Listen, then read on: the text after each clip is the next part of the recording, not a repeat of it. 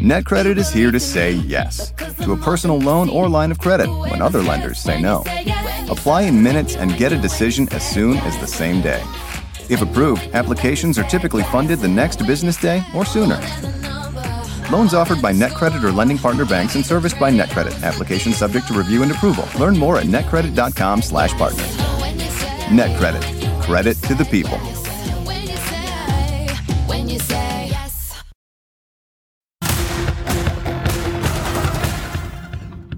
Tonight on the ReidOut.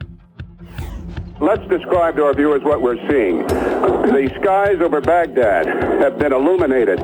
We're seeing bright flashes going off all over the sky. CNN, which once defined cable news, is now under fire after this week's Trump debacle.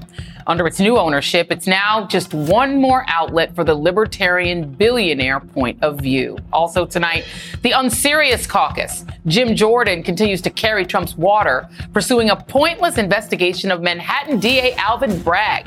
As James Comer more or less admits he's got nothing on the Bidens, but he's going to keep pretending that he does anyway. And we begin with the continued cleanup on aisle five at CNN in the wake of widespread criticism over its decision to air a town hall with the twice impeached, civilly liable for sexual abuse former President Donald Trump on Wednesday night that played out more like a pep rally or a MAGA version of the Jerry Springer show. On Thursday, CNN CEO Chris Licht mounted a defense of the town hall during the network's morning editorial call, insisting the spectacle served the public well despite the widespread condemnation, even from CNN's own media reporter. I am aware that there has been uh, people with opinions uh, slash backlash, and that is absolutely uh, expected. And I will say this as clearly as I possibly can. Uh, you do not have to like uh, the former president's uh, answers, but you can't say that we didn't get them. Um, Kaitlan pressed them again and again and made news, made a lot of news. While we all may have been uncomfortable hearing people clapping, that was also an important part of the story because the people in that audience represent a large swath of America. And the mistake uh, the media made in the past is ignoring that those people exist. That tape was obtained by FTV Live, a media website. And I should note that we have not obtained the audio recording ourselves, but it matches the multiple media reports that we had yesterday. Hours after that call, CNN anchor Anderson Cooper essentially repeated his boss's argument on his show, scolding his own viewers in what even some former CNN anchors like Sunny Hostin described as gaslighting. That man you were so upset to hear from last night, he may be president of the United States in less than two years. And that audience that upset you, that's a sampling of about half the country. They are your family members, your neighbors, and they are voting. And many said they're voting for him. Now, maybe you haven't been paying attention to him since he left office. Maybe you've been enjoying not hearing from him, thinking it can't happen again. Some investigation is going to stop him. Well, it hasn't so far. So if last night showed anything, it showed it can happen again.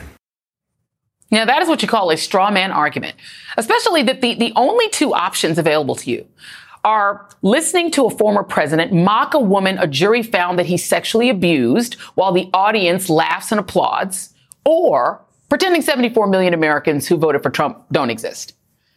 But that has become a familiar tune, mainly from billionaire libertarians like Elon Musk and billionaire media moguls like Fox's Rupert Murdoch, that free speech doesn't just mean what the First Amendment says it means, that the government cannot restrict or require certain speech, but rather that unless you are willing to subject yourself personally to the farthest right, most virulently racist, misogynistic, and offensive viewpoints. Just fill your psyche with it online, in the university lecture hall, or on CNN. You're against free speech. Ditto John Malone, the billionaire investor who owns large chunks of Warner Brothers Discovery, which is CNN's parent company. He made his fortune buying up media companies. Al Gore, yes, the former vice president, called him Darth Vader from the Senate floor as he gobbled up small media companies. He's very close with the CEO of Warner Brothers Discovery, David Zaslav. He's also an unabashed conservative slash libertarian and a large donor to Donald Trump's 2017 inaugural committee. In November 2021, as he was acquiring CNN, he told CNBC exactly what he would like to see for the cable news network that Ted Turner started. I would like to see CNN evolve back to the kind of journalism that it started with and, uh, you know, actually have journalists, which would be unique and refreshing. Fox News, I think, in my opinion, uh, has followed a, a uh, an interesting trajectory of trying to have news news. I mean, some actual journalism embedded in in a program schedule of all opinions. Ah, Dominion would like to have a word. I mean, this right wing libertarian viewpoint that the rest of us must subject ourselves to verbal abuse by the nastiest, cruelest, most hideous voices in this country, Donald Trump included, has become the backbone of MAGA. Free speech to them means that the fascist far right has a God given right to make you listen to them on Twitter or on the new cable Twitter, whether you want to or not. And if you turn away or you walk away or complain, there's something wrong with you. But here's the thing. It is in fact possible to know about the views of the far right, to understand that those views exist and are held by millions and millions of your fellow Americans, even by a third or maybe even half of American adults, without having to subject yourself to them. We didn't need a Trump pep rally on CNN to understand what Trump is. He literally posts his garbage views on his fake Twitter every day, and every media outlet reports on it. He has rallies where he dishes out his gross insults with cameras watching. We get it. A lot of people like it and vote for it. But we don't need CNN or John Malone or Elon Musk or Anderson Cooper to lecture us about how we should be forced to endure it or that we should just get used to it. Because some of us actually know that that stuff is wrong and that American politics and American democracy deserve better. Joining me now is Jelani Cobb, Dean of the Columbia Journalism School and a staff writer at The New Yorker, and Angelo Carusone, President of Media Matters. And I just want the two of you to ruminate for a moment on John Malone saying that he thinks that real news is Fox right? So he starts from the viewpoint that the center is Fox, the, the ones Dominion uh, just sued and got $787 million for because they literally made up an entire news um, sort of cycle that they didn't even believe. So let's go to this for just a second. I want to start with you, Jelani, because this is the challenge, right? When people are resetting what the center is and saying Fox is it, John Malone in 2017 told the Financial Times, Rupert Murdoch is sort of like I am. He's a libertarian, but he thinks we should have a strong military and the U.S. needs Fox News or something like it because otherwise everything else is leftist. He donated a quarter of a million dollars to Trump's inaugural fund. He contributed to Trump's Save America PAC. He told CNBC in 2019, quote, I think a lot of the things Trump has tried to do, identifying problems and trying to solve them, has been great. I just don't think he's the right guy to do it. He once tried to recruit Rush Limbaugh to be a host on Fox. And he's a former member of the Libertarian Cato Institute. When I put all that together, when he says the center and what is real journalism is Fox, you, as a journalism professor and dean of Columbia Law School, how does that hit you? Yeah, I think that's very difficult to um, to reconcile. And you know, the fact of it is that you know we saw the backlash that the Fox News reporter um, confronted you know, for reporting that Joe Biden had won the election, uh, and that you know this is actually reporting the truth, the factual, accurate truth uh, that culminated in backlashes. We've seen uh, all the language that came out of Fox News's own anchors' mouths and in their text messages about how they viewed the information that they were putting on the air not to be factual or accurate. And so, uh, you know, that's deeply, I think that's an indefensible statement. Uh, but more fundamentally, the, you know, the problem is that when people say they want to get back to having, you know, journalists, CNN, the thing that made CNN the most respected uh, name that they had, you know, was the fact that they had journalists around the world covering news uh, at great risk to themselves. You know, I'm, I know I'm on MSNBC. I will say that Mm-hmm. CNN did commendable work in Ukraine, amazing I work agree. in Ukraine. And so, what are you calling those people? What are you calling the CNN reporters who've been killed or been been injured in, in the line of work? What exactly is your standard for calling someone a journalist? I, I just don't think that that statement is is at all uh, accurate or defensible.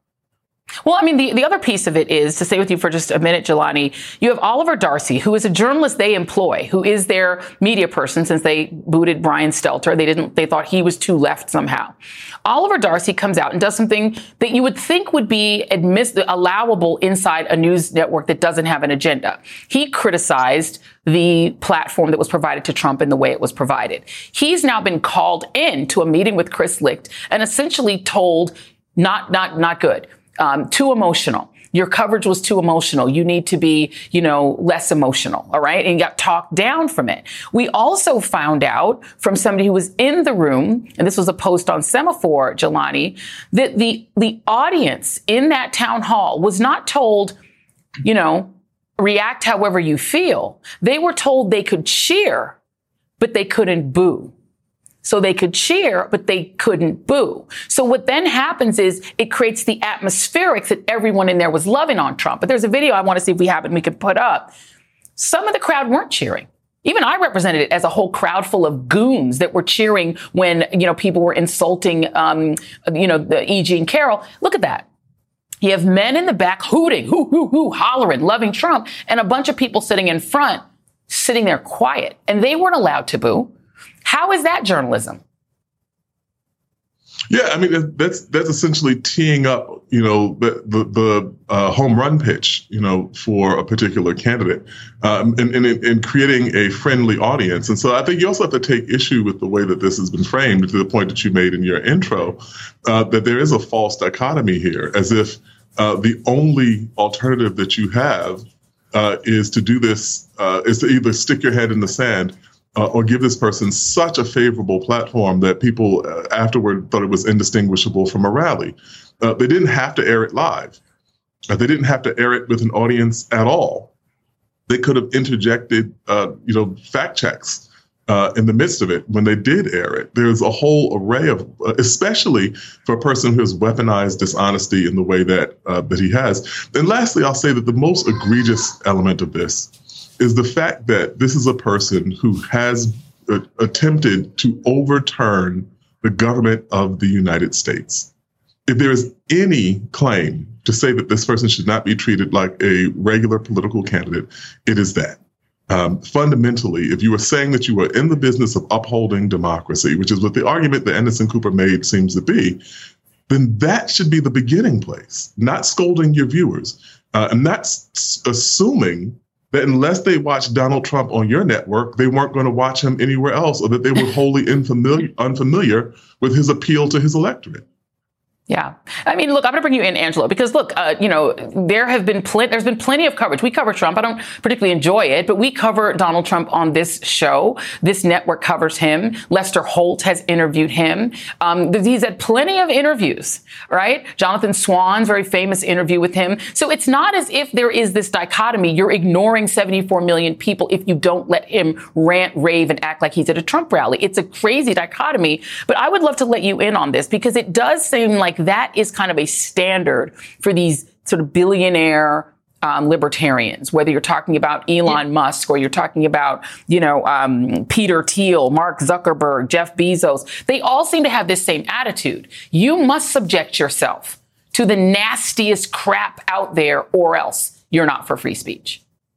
Yeah, I mean, they, a lot of times they say, which is unfortunate because they have so much influence, but they sound like a high school kid that just read Ayn Rand for the first time, you know, and it's really frustrating because, and that, that's part of the challenge here is that they, you know, one of the effects of this massive right wing echo chamber is that it really does distort so much of the conversation, the lens, our understanding of where the center is. Um, and worse, in a way, it advocates this idea that free speech and defending free speech, which is a value that all Americans feel passionately about, or many Americans, um, that, that somehow that's one and the same with this paradox of tolerance, which is that it doesn't matter how extreme, how ridiculous, how terrible, how violent, if you're not willing to, as you know, subject yourself to it, or as even go one step further, facilitate and enable it, Because they're not just saying you had to watch this, they're saying CNN had, a, had an obligation to create this essential, this forum that will have, give Trump every advantage, including stacking the audience, putting 15 of his own people in there to sort of function as lead steers, to know when to clap. I mean, and that paradox of intolerance, and this is what's so scary about it, especially in this moment, is that it fundamentally it, it inherently advantages the most extreme people because it constantly gives them a place and a seat at the table, power and influence that they don't deserve and that they shouldn't have. It forces us to help prop up the very thing that will destroy and tear us down. And so I think the criticism of CNN is really valid right now because of the, as you noted, Trump's attempts to overturn the election, all these other factors. This is really serious. Um, and their participation yeah. in that and their sort of conflation of free speech with sort of enabling this um, is is is dangerous deflection. And let me ask you this question, Angelo, because you spent a long time fighting this on Fox, which we know what Fox is. It is a right wing news network, and they aren't really shy about being that. Is it more dangerous when an outlet that purports to be centrist does it and stacks the game this way for Trump? Even the panels afterwards were stacked with Trump supporters, Trump fans from Congress, and they seem to have tried to create the most accommodating possible um, platform for him, essentially make him feel at home rather than make him feel like he was meeting the press. Is that more dangerous when CNN does it than when Fox does it? Absolutely. It's like it's it's a laundering operation. It's a laundering of of a narrative. It's a laundering of of of misinformation, and it has persuasive power. People have antibodies uh, for how they deal with Fox News, and more importantly, the news media does. So if a Fox News audience claps, people know how to interpret that and say, "Well, of course, that's Fox's audience." But when but the residual of this is that there's going to clips of CNN's audience clapping. And most people think about politics for four minutes a week. So when eventually that clip gets circulated around down the road and people are applauding, people are going to look at that and say, "Geez, that's where everybody is, huh? Hmm, maybe I'm out of step. Maybe I'm going to be. It. Maybe I'm going to internalize misinformation the way Malone does and think I'm out of step." So it launders a false narrative and actually helps prop it up and build it precisely because they have persuasive power when when these right wing libertarians, who by the way have a financial interest in having a conservative government that will cut their taxes and deregulate them, try to redefine the center, and then as Angelo Angelani, uh, we were talking about, when they launder that through something like CNN, pay attention to the outcomes of that. Jelani Cobb, Angelo Carusone, thank you both very much. Up next on the ReidOut House Republicans' attempts to pass themselves off as serious politicians have been very entertaining to watch. If only their antics didn't pose such a serious threat to democracy. The ReidOut continues after this. If a friend asks how you're doing, and you say, I'm okay. When the truth is, I don't want my problems to burden anyone. Or you say, Hang it in there. Because if I ask for help, they'll just think I'm weak. Then this is your sign to call, text, or chat 988 for free, confidential support. Anytime. You don't have to hide how you feel. Today and every day, Planned Parenthood is committed to ensuring that everyone has the information and resources they need to make their own decisions about their bodies, including abortion care. Lawmakers who oppose abortion are attacking Planned Parenthood, which means affordable, high quality, basic health care for more than 2 million people is at stake. The right to control our bodies and get the health care we need has been stolen from us. And now, politicians in nearly every state have introduced bills that would block people from getting the sexual and reproductive care they need. Planned Parenthood believes everyone deserves health care. It's a human right. That's why they fight every day to push for common sense policies that protect our right to control our own bodies and against policies that interfere with decisions between patients and their doctor. Planned Parenthood needs your support now more than ever. With supporters like you, we can reclaim our rights and protect and expand access to abortion care. Visit plannedparenthood.org/future. That's plannedparenthood.org/future. It's been four months since Republicans took control of the House with barely a majority. And so far, their focus has not been on anything benefiting the American people or even their own base. Instead, their focus has almost exclusively been on the twice impeached first former president to be indicted and the first to be found liable for sexual misconduct, Donald Trump.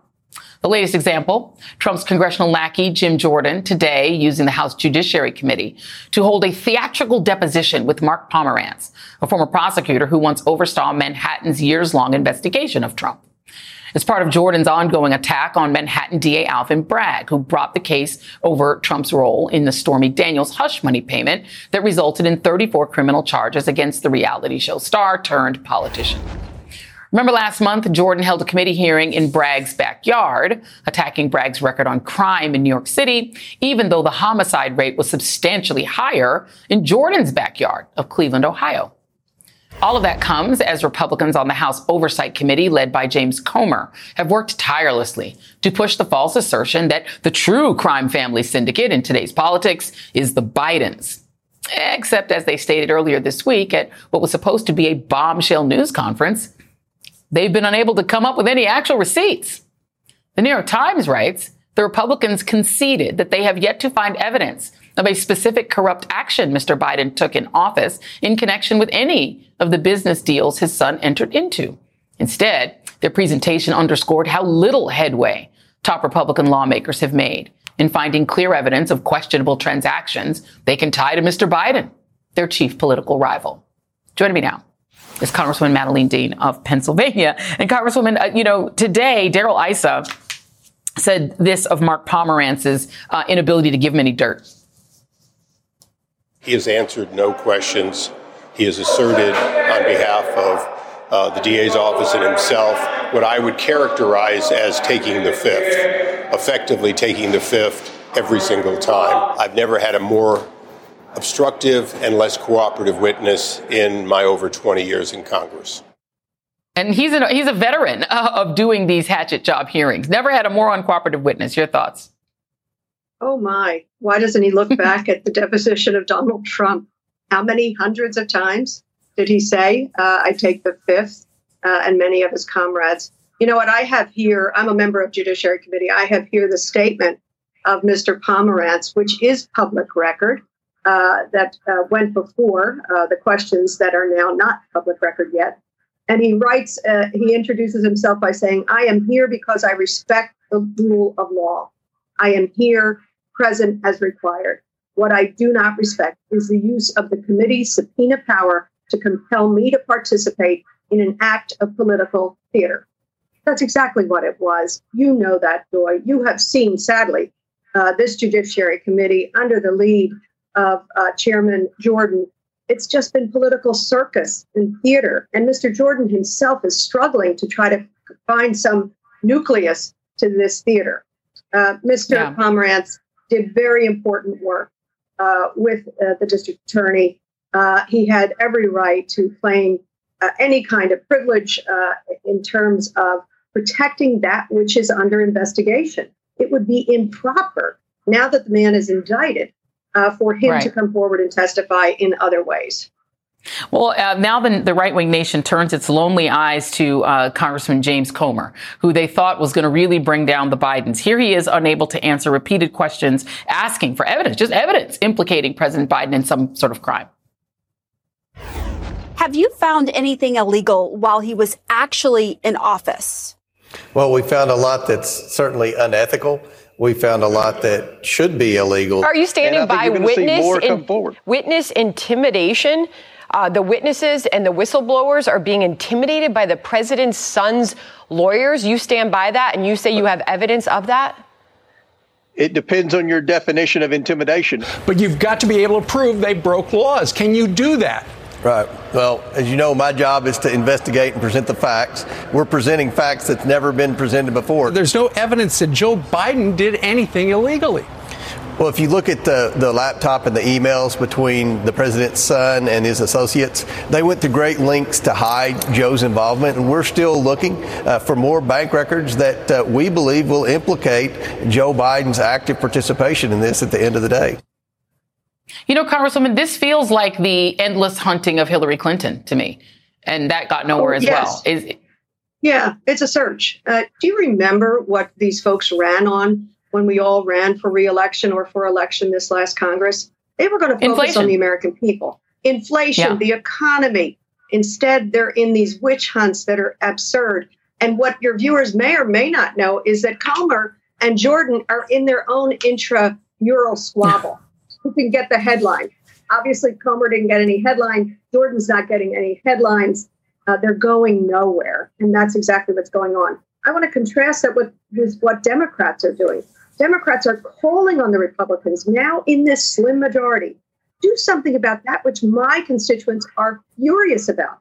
Do something about gun violence as we see slaughter after slaughter after slaughter. And I called Mr.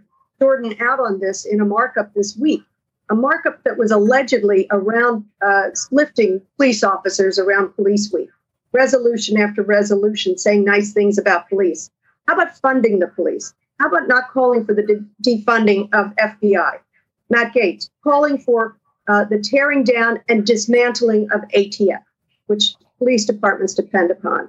This is a, a real sad circus and very uh, damaging to the American people. And we haven't even talked about, uh, for example, the debt ceiling crisis, a faux crisis that is so dangerous, so irresponsible uh, that I'm, I'm really surprised that anyone on the other side of the aisle would risk that. But when you're under the leadership of someone who is so weak, uh, that maybe you would risk that. Well, you know, the other thing is that you know there hasn't been um, Oh, let me show you. Let me show you a, a, still. This is actually a still from the CNN Trump town hall um, that shows the kind of dual reactions of New Hampshire Republicans and Republican leading independents, men cheering and women just staring straight ahead. And this actually, I believe, was at the point in the debate where Donald Trump was saying he owed um, Mike Pence no apologies for trying to get him killed. That Mike Pence should have overturned the election. It seems to me that it's hard to tell whether it is the base that leads the, the, the, you know, the Trumpist or the Trumpist in the Republican caucus who lead the base. What do you make of it that we now do have a mainstream, what people think of as regular news outlet, laundering Trumpism and MAGAism alongside Fox News? I'm very glad you are covering this. Uh, I have to tell you, Joy, I called a friend of mine at CNN before uh, the interview, the so called town hall. It was not a town hall, this was a fabrication uh, that allowed uh, the former failed president, twice impeached, uh, now found civilly liable, criminally indicted, a man who has lied to us. You know, the old expression, lie to me once, shame on you, Mr. Trump. Lie to me tens of thousands of times, shame on us for taking it. Shame on you, CNN. I, I, really respect so much of what CNN does and so many of their journalists, including Kaitlan Collins. But I think that was a grave mistake. You know what happened? This former president lied dangerously and deceived good Americans. And many of those good Americans still believe those lies. Shame on them for giving him that free platform. Shame on them for stacking that audience. When I tuned in, Joy, I, I couldn't believe the reaction of the audience. I thought there would be some balance. Did they really advise the audience that they could not boo First Amendment? Apparently so. Did they really advise that? To allow this man to continue the cancerous, dangerous, anti democratic lies from somebody yeah. who was in the gallery on January the 6th, I think that was a grave, grave mistake. And I will note that they do have a, uh, a member of their uh, paid contributor staff or paid contribu- contributor team who could have been a great person on a panel afterwards named uh, Michael Fanone, who was a Metropolitan Police officer at the time. I didn't see him uh, make air after that was over for him to get a question to Donald Trump or a comment afterwards. They could have put him on if they wanted some balance. They didn't do that either. Congresswoman Madeleine well Dean, thank you. Thank you well so said. much. And we Still don't ahead. live in silos. Amen. Amen. Uh, thank you. Meanwhile, a Florida law enforcement official who retired after learning of Governor DeSantis' controversial plans to form an election police force joins me next. Stay with us. If a friend asks how you're doing, and you say, I'm okay. When the truth is, I don't want my problems to burden anyone. Or you say, Hang it in there. Because if I ask for help, they'll just think I'm weak then this is your sign to call, text, or chat 988 for free, confidential support. Anytime. You don't have to hide how you feel. On this episode of Plant Killers, we'll explore one nation's most notorious fruit and vegetable killer, bad dirt. What makes bad dirt so bad? The answer? The ingredients. But fear not, true crime enthusiasts. This story has a happy ending. New Miracle-Gro organic raised bed and garden soil. It's made with quality organic ingredients from upcycled green waste like compost and aged bark. Unlike the other guys who can't say the same. Looks like bad dirt's murdering days are over. Thanks to Miracle-Gro. Join us next time on Plant Killers.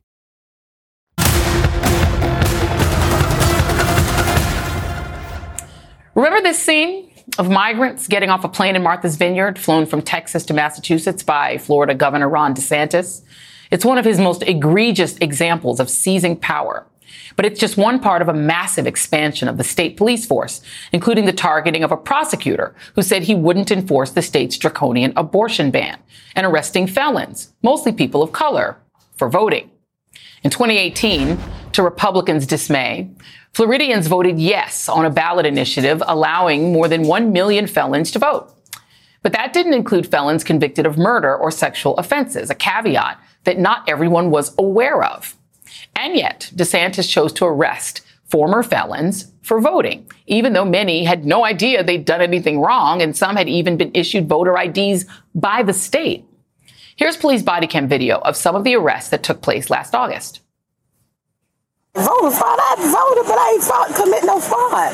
Well, so th- that's the thing. I, I, don't know exactly what happened with it, but you, you do have a warrant. That's what it's for. All right. Voter fraud. Let, us walk over to why, my car. Why is okay? y'all doing this now and, and this happened years ago? I don't know. I, I have no idea, man. What is wrong with this state, man? What are you talking about? Voter fraud. Y'all saying uh, uh, anybody with family can vote, man? What you mean? I, I couldn't vote. The Washington Post reports that out of those initial 20 arrests, six have been dismissed. Five defendants have accepted plea deals, and only one case has gone to trial, resulting in a split verdict. The rest of the cases are pending. So with the five plea deals and one split verdict, that's six people out of the 11.1 million Floridians who voted in 2020. Just a fraction of a fraction of a fraction of a percent. Joining me now is Lewis Sloan, a former Florida law, uh, Florida, Florida Department of Law Enforcement bureau chief who retired two years early, due in part to the agency being forced to conduct those voter arrests. And Mr. Sloan, thank you so much for being here. I want to read what you told the Washington Post. You said um, that the televised footage of the arrests made you think about what your parents and grandparents had endured to vote, particularly your grandfather, who had been active in the NAACP. You're a registered Democrat, it said, but said that you have no problem working under Republican governors in the past. Talk a little bit about what prompted you, what was the trigger for your re- retiring, retiring two years early? Well, one of the things that they've always emphasized to us at the organization is the the fundamental values, four fundamental values: service, integrity, respect, and quality. And one of the things when I saw that video of FDLE police arresting people for voting, supposed voting fraud, it hurt because that impacted the integrity of the agency. It was wrong. It was not right.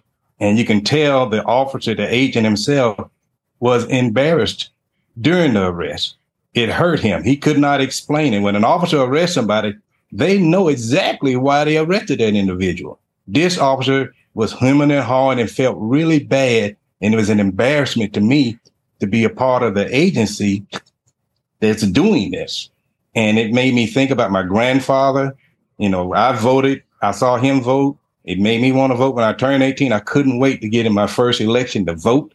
It was Jimmy Carter and Ronald Reagan. I was excited about voting because my grandfather, you know, they give you that good history all along about voting. And it just brought all those thoughts back to me. What is my grandfather thinking? I'm part of an organization that goes out and creates and arrests people for voting when people don't get out and vote like they should anyway. So that, yeah, that my, my, mom's for, my mom's first vote as an immigrant who got her citizenship was also Jimmy Carter. Um, so let me read what another piece of this Washington Post piece. This is Peter Washington. He was one of the people who was arrested for voting. And it says here for Washington, the lesson of it all is clear. Voting is dangerous. He's telling others they should be wary of it too, even if they don't have a criminal record. One of his adult children has already decided he won't be casting a ballot. A friend is doubting it too. Washington said, I told him I wouldn't advise it because it's a trap.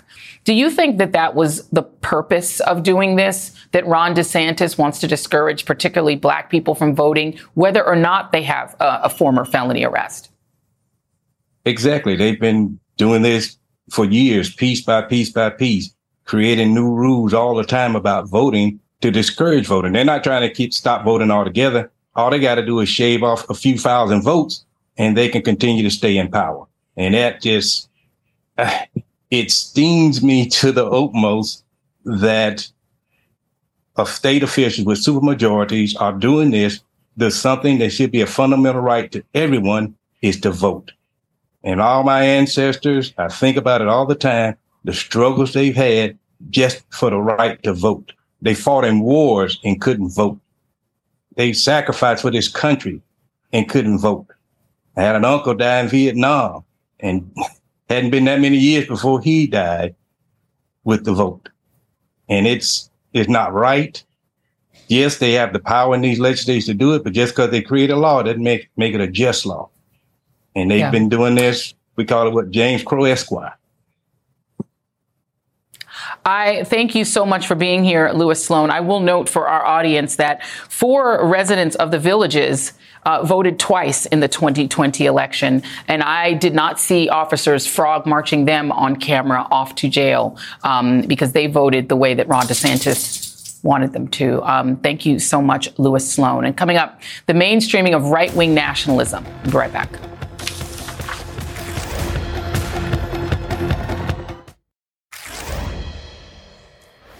Alabama Senator Tommy Tuberville, who's known for making outrageously ignorant statements, appeared to defend white nationalists in a recent interview by suggesting they should not be barred from serving in the military. Tuberville attempted to clarify his comments by saying the quiet part real, real loud. What is a white nationalist? Someone who propagates Nazism, someone who doesn't believe that black and brown you people are equal. You think white nationalist is a is a is a Nazi? Well, that is one of their beliefs somebody yeah. well, I, I, don't look at it like that. I, How do you look at it? I look at a white nationalist as a as a, a Trump Republican. That's what we're called all the time. A MAGA person. That's what do I'm just. Do you agree that, with that well, assumption? Yeah, I agree that we should not be characterizing Trump supporters as white nationalists. A white nationalist is a Trump Republican, you say, Senator? Speaking of Nazism, earlier this week it was reported that the Trump National Doral Resort would host two anti-Semites who have promoted pro-Adolf Hitler propaganda. They would be sharing the stage alongside Trump personalities like Devin Nunes and neglected son Eric Trump. For Media Matters, Trump ally Alan Dershowitz relayed a message from Eric Trump on his podcast. Eric claiming he didn't even know these guys. It's funny, right? How MAGA folks just keep like accidentally hanging out with anti Semites and neo Nazis. They always just seem to be around. Alas, Eric also told Dershowitz that the Nazi speakers were disinvited. Plenty of QAnon conspiracy theorists, anti vaxxers, and even a January 6th insurrectionist will, however, be featured. Joining me now is Christina Greer, political scientist and host of the Blackest Questions podcast, and anti-racism activist Tim Wise. Um, thank you all for being here. Tim, I do want to start with you because you have a long history of dealing with people who launder white supremacy and white nationalism into khaki pants, uh, namely good old David Duke from the past. What do you make of the fact that that like is a thing now and that is really quite common with Tommy Tuberville doing it and Donald Trump hosting the Nazis at Doral?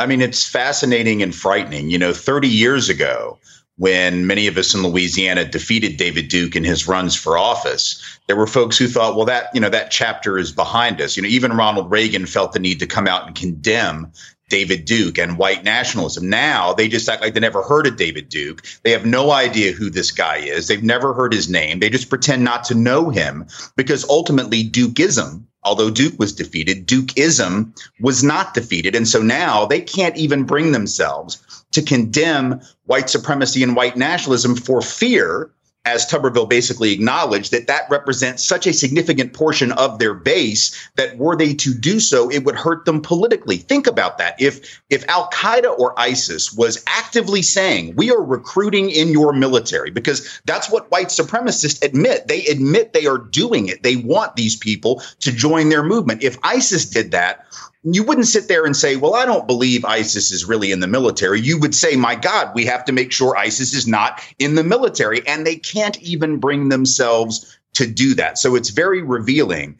that even though white supremacists in the form of people like David Duke can be defeated, white supremacy as an ideology is still very much an active force in our country. Right. I mean, Christina, I mean, Tommy Tuberville, it's, it's quite a glaring admission, right? That in his mind, white nationalist just means MAGA and Trump supporters. That's interesting. But you also talk about a party that is led in some ways by Tucker Carlson who laundered white replacement theory, the great replacement theory onto Fox News and who's now about to do a deal with another person who repeatedly with his retweet button launders uh, white supremacy and in wild conspiracy theories on Twitter. They're about to come together to do business for Trump to take his show to Twitter. So it does feel like Tommy Tuberville is getting closer to right about Absolutely. what it means. Yeah, absolutely. And as Tim laid out, I would add to what Tim is saying is that, you know, there are quite a few members of the, the Republican Party who now would say, well, yeah, we do know David Duke. What's wrong with David Duke? Right? I mean, they're not going to deny that they they have no idea who he is. They're just like, well, he has some good ideas. Like, I don't understand why we would distance ourselves from him. So what we're seeing now is a party where Donald Trump, in so many ways, has been kicking this termite's nest. And he has excavated some of the worst parts of this country. And it's unfortunately happened to be encapsulated in a political party, one of the two dominant political parties. But what he's saying is that this white supremacist ideology, which is baked into the foundation of America, an American Democratic Republic, American democracy, whatever you want to call it. And so now, as Donald Trump has sort of kicked this termite's nest, we're seeing the Tucker Carlsons, the Elon Musks, the Tommy Tubervilles, so many Republican members not only actively supporting it, but in their passive voice saying, well, there's nothing we can do because these are members of our party. They're also encouraging this type of behavior that's sort of permeating all facets of our local, state, national politics. let me read, uh, Tim Wise, what you wrote about Tucker. You wrote Tucker Carl. He said wrote he's more like David Duke than you would think. His leaked message uh, messages echo the blatant white supremacy in America's most of most his of America's most infamous racist. Please explain. Well, the reason I said that, you know, Tucker's leaked message, right, where he says that, you know, white men don't fight like those three MAGA guys that jumped the anti fascist protester, meaning white people don't, uh, I guess, gang up on innocent people. They don't, they don't sneak up behind you and attack you. Number one, of course, that's historically wrong. Uh, the men that, that, that murdered Emmett Till fought exactly that way. Uh, that's certainly what Bull Connor did. That's what all the white folks used to stand around lynched bodies. That's how they fought. The whole history of white supremacy and the history of white men in this country is the history of fighting unfair and picking on innocent people who've done nothing to you. But more importantly, his comment echoed something that Duke said that I remembered from, from 30 years ago in those campaigns. I remember an interview where Duke made a similar comment comparing whites with Jews. He thinks Jews, of course, are not white. That's what all Nazis think. And what he was saying was, you know, white men uh, are not like Jews. We have a different morality. If we want to steal your wallet, we're just going to steal it. We're not going to sneak up on you. In other words, this notion that like white men have some type of purity of arms and honor that means that even if we do something we shouldn't do, we're going to do it with style and panache. You know, we're not going to do it like those those awful men did. And so I think that level of white supremacy, when you say white people aren't just different from other people, because we're all different from one another in certain ways, but we're actually better. We're superior. We have a, a superior morality. And the fact that Tucker said that in a private message. He didn't say that for public consumption. Right. He'll do the gutter stuff, the, the replacement theory stuff. He'll say immigrants make the country dirtier, but that was straight up national socialist thinking. And in that regard, he's not that far from David Duke. And he is the most prominent talk show host until recently in the country. And people talk about him as a political candidate. That's how far back this country is headed right now when it comes to race. And Christina Greer, we, we, we having this conversation in the moment where you have Jordan Neely um, who was stuck up on and strangled to death. Right. Uh, by someone who was in the military. Uh, and we'll find out more about his background as well. But, you know, this conversation where uh, we have a man who's been strangled and, and, murdered on a train, and he's villainized. All of a sudden, we need to talk right. about you know his arrest record and you know his his death. Uh, in his death, he's consistently villainized. The same way we saw with Eric Garner and Mike Brown, and you know the list goes on and on and on. And so we'll see. You know, obviously, um, we have to wait for justice in the Manhattan District Attorney's Office, but um, sure. this is where we are as a nation. Indeed. Christina Greer and Tim Wise, thank you both very much. We'll be right back. Sunday is Mother's Day, and the year 2023 has proven to be a particularly difficult time to be a mother in America.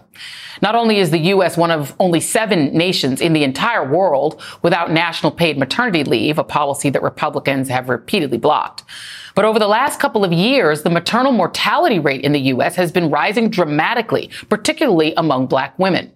Compared to other high income countries, women in the U.S. are the most likely to die of preventable causes or pregnancy complications. And experts are warning that it will only get worse now that Roe has been overturned. In red states that have passed draconian abortion bans, we've heard countless horror stories.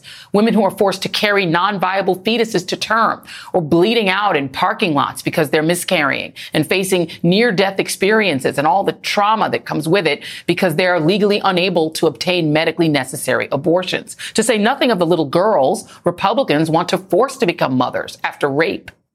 But let's also not forget that America is one of the only countries where mothers, whether by birth or by marriage or adoption, because Republicans, all of those are moms, have to live with the fear that their state laws will be turned against their kids if they're gay or trans. And the constant fear that when they drop their kids off at school or at the movie theater or the mall, or God forbid they ring the wrong doorbell, their child could be the next victim of gun violence. So Republicans, a thought for you this Sunday before you type out a social media post to honor the mothers in your life and in your state. A better gift than flowers or chocolates or breakfast in bed is action, like passing laws that will protect women or, at the very least, give them autonomy over their own bodies. And that is tonight's ReidOut. Happy Mother's Day to all the moms out there.